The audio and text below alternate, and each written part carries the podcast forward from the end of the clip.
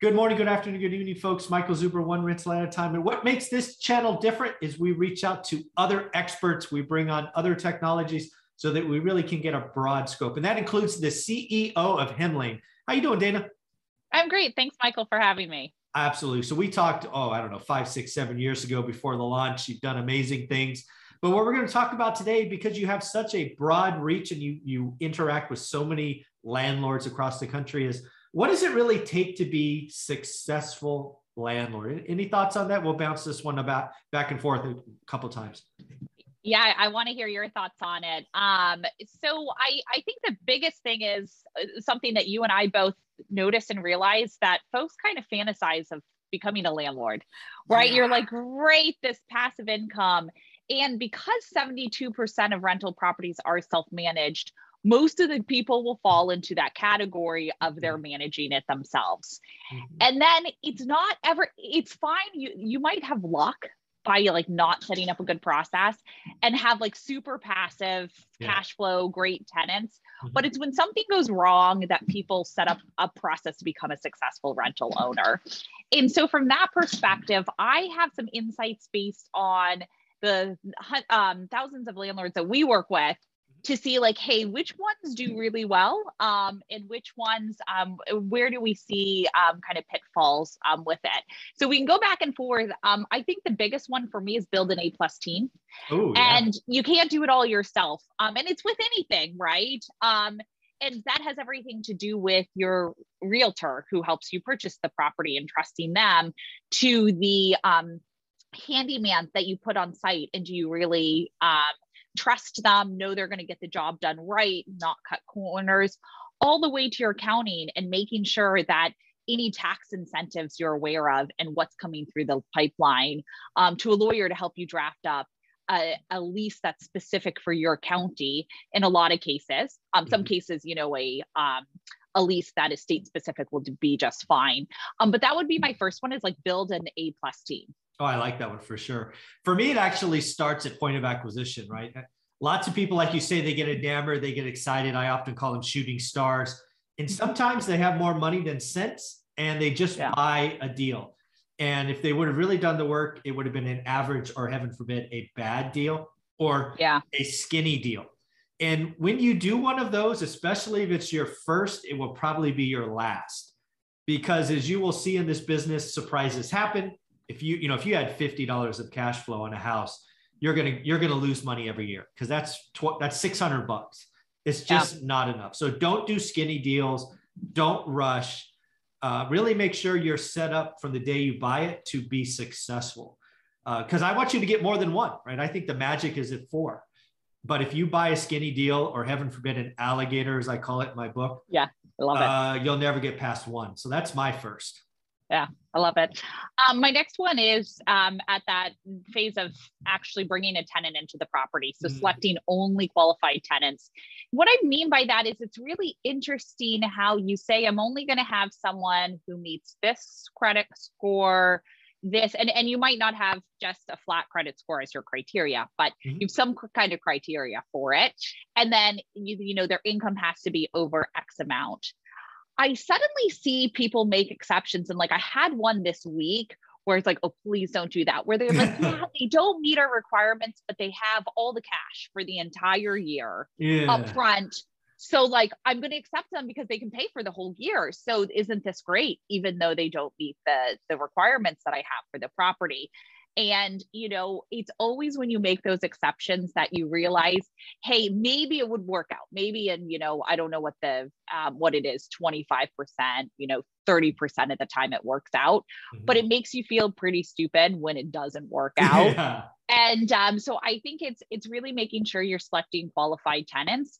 And if you want to think about from the tenant's perspective, how it benefits them, selecting an unqualified tenant who can't afford the place doesn't only hurt you and your investment, it also hurts them because they're in mm-hmm. this financial situation that's incredibly emotional because it's their home.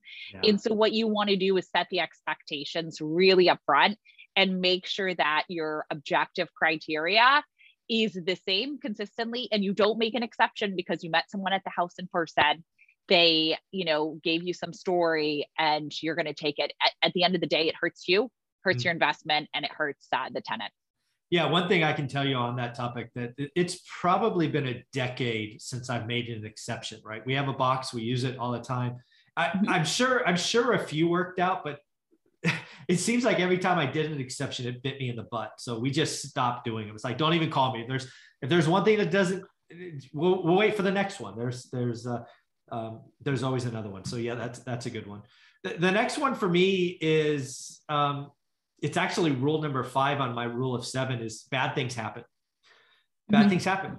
Uh, sewer pipes break, tree roots get in, water heaters break, uh, kids flush stuff down the toilet, windows break from people playing ball outside, neighbors in apartments don't like each other. They play music, they have parties, there's parking issues.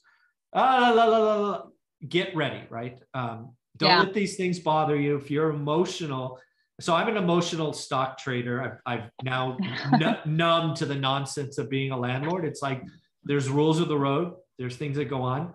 Uh, when mistakes happen, and they will happen, I make sure that I learn from them, uh, and we move forward. We set up processes going forward. So constant communication, all of those things. But uh, yeah, if you have one unit, and I know people who have one unit, they've owned it 10, 15 years, never had a problem. Truly passive you, yeah. you get you get multiple units, multiple years, something's going to happen. So be ready.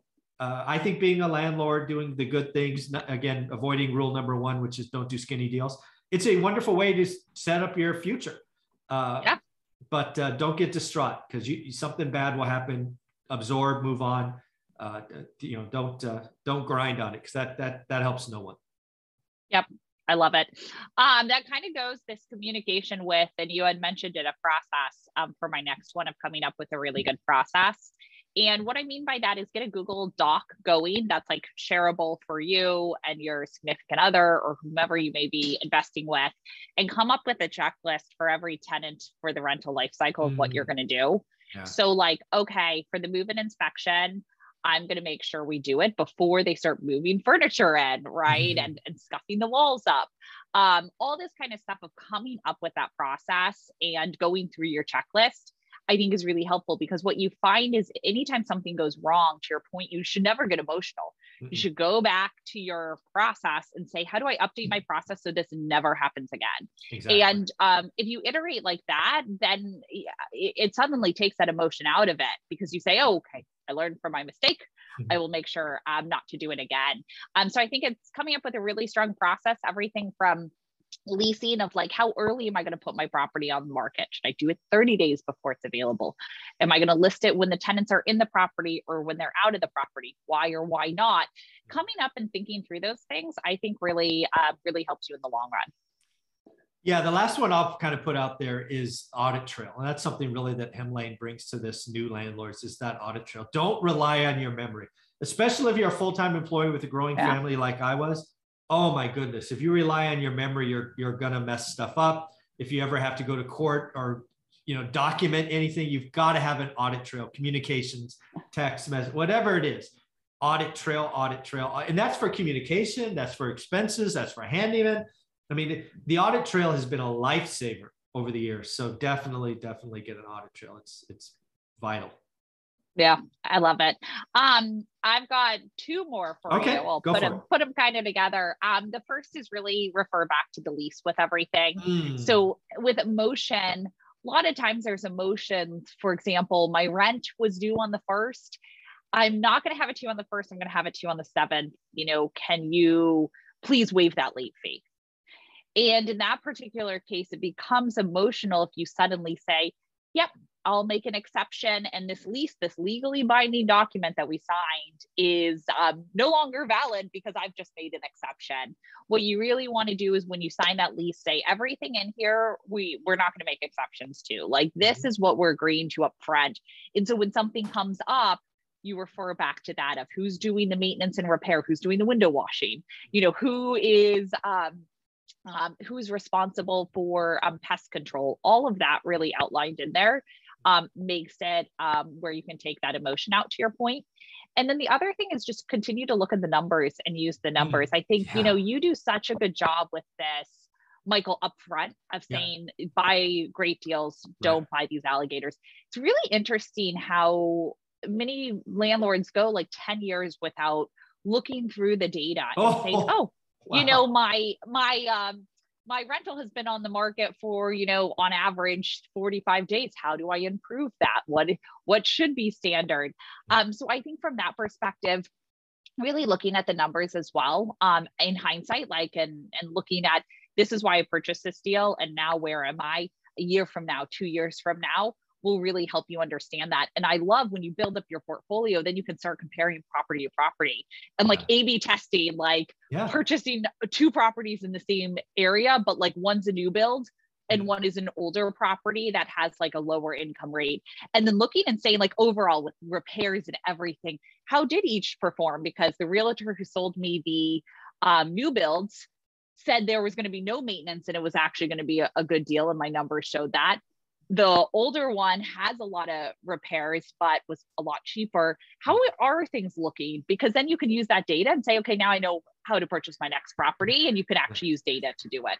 Yeah that's that's paramount. You've got to i go back every year probably at least twice a year we go back and look at the numbers still right? And now we have decades of experience doing that so it's it's vital to go back and look at the numbers.